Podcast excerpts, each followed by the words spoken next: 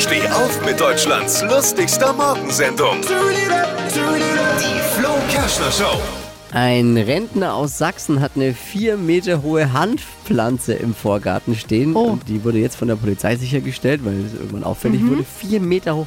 Der Mann wusste aber übrigens gar nicht, was das ist. Er hat sich Oh. nur mal gewundert, dass plötzlich seine Enkel so oft zu Besuch kommen. Oh nein!